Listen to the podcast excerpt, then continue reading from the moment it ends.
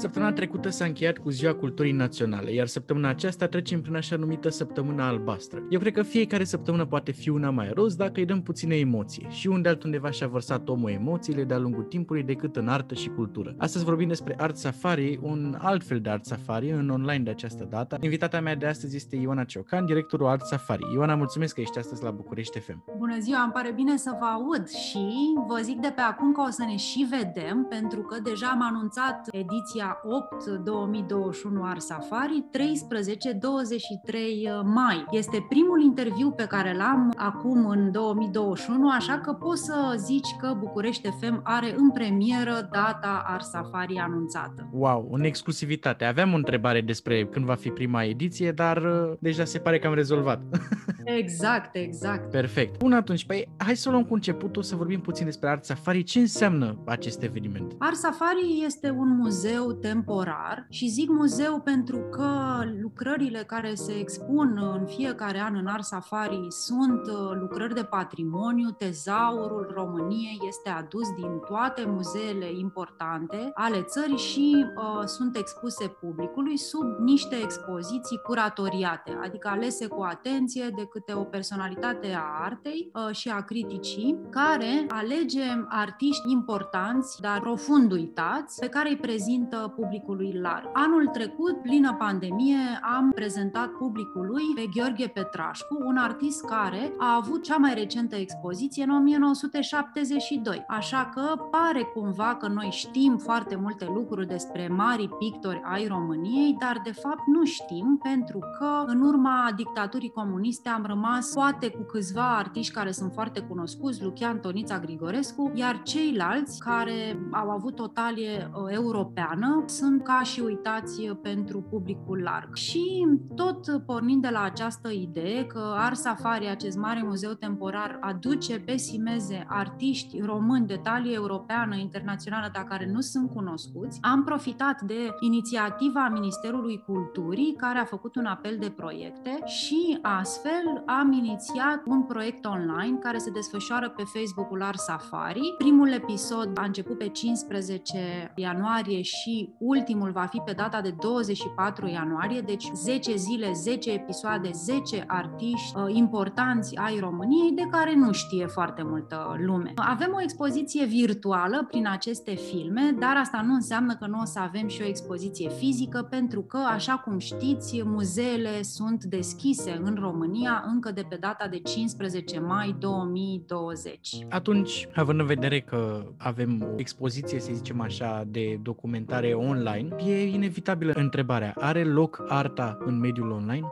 Are, zic, pentru că filmulețele noastre au fost primite foarte bine de către utilizatorii de Facebook, pentru că am încercat să le facem cât mai interesante, ca oamenii să afle lucruri surprinzătoare despre artiștii aceștia uitați de care uh, ziceam. Și o să menționez doar câțiva. Ion Țuculescu, de exemplu, toată lumea știe că a fost un mare pictor, dar, uh, de fapt, el nu a terminat niciodată o facultate de profil, el a terminat facultatea de medicină și facultatea de biologie deodată și pe lângă meseria de pictor care îi ocupa foarte mult timp, a continuat să profeseze, să fie și medic și biolog, ba mai mult să publice în importante reviste franceze ale epocii. Magdalena Rădulescu, de exemplu, o artă artistă foarte interesantă, a decis să își petreacă timpul între diverse țări europene și România, dar evident că statul comunist s-a supărat pe ea că era plecat atât de mult timp și în momentul în care Magdalena Rădulescu a încercat să reintre în România, statul român nu i-a mai permis repatrierea, așa că astfel Magdalena Rădulescu a trebuit să moară pe pământ străin, nu a putut să moară acasă în România. Marcel Iancu, un alt artist care a fost persecutat din cauza originilor lui nesănătoase, a trebuit să emigreze. Astfel a, a avut expoziții mari internaționale în calitate de israelit, nu neapărat în calitate de român. Sunt amănunte foarte interesante, amănunte care au marcat istoria artei europene, care din păcate nu sunt așa de cunoscute. Așa că am încercat să nu plictisim cei care se uită la filmulețe și să le arătăm cât mai multe imagini interesante și să le povestim, de fapt, pe foarte mare scurt, viețile acestor pictori. Am înțeles. Sunt foarte interesante. Eu m-am uitat puțin peste ele. Am observat că sunt niște clipuri care sunt făcute făcute de Art Safari, deci sunt cumva un content original, să-i spun așa, dar o să profit cumva de prezența dumneavoastră la București FM astăzi și vreau să le aduc aminte ascultătorilor că în 15 ianuarie președintele României, Claus Iohannis, va conferit în semn de apreciere pentru contribuția avută la promovarea culturii și a identității naționale românești medalia Meritul Cultural. Spuneți-mi câteva cuvinte despre decorarea aceasta și ce a însemnat pentru dumneavoastră. Semnat o mare bucurie pentru că uh, eu cred că este de datoria statului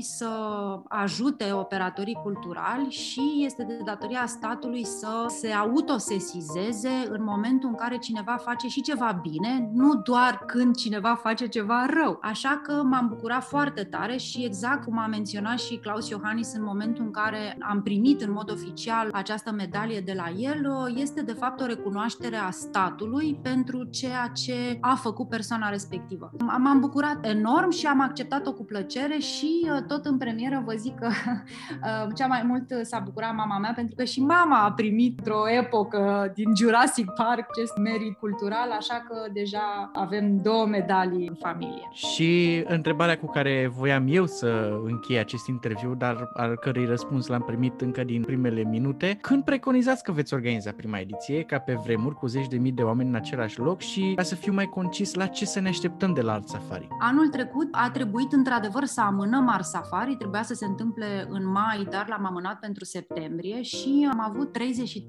de vizitatori într-un total de 17 zile. Anul acesta încercăm din nou să-l facem în luna mai, iar eu sper că vom reuși, mai ales că vaccinarea merge destul de bine în România, chiar dacă noi ne plângem. Cifrele uh, mondiale ne arată că România are un trend bun de vaccinare și acest lucru ne face să sperăm că vom avea o ediție care se, de, se va desfășura în condiții perfecte pentru acest nou normal în care trăim, adică vor intra în Ar Safari de pe Calea Victoriei numărul 15, începând cu data de 13 mai, doar 175 de persoane deodată, cu mască, bineînțeles, cu traseu unic de vizitare. Și uh, până acum o să vă spun că am pregătit deja trei expoziții, o expoziție dedicată uh, lui Piliuță, Constantin Piliuță, un pictor extrem de iubit, mai ales de bucureșteni, o expoziție de artă contemporană care se numește Privește cerul, pentru că noi așa trebuie să ieșim afară și să ne bucurăm de soare, chiar dacă avem puțină zăpadă acum peste tot, și un artist extrem de interesant, un artist muzeal care vă va plimba uh, nu doar prin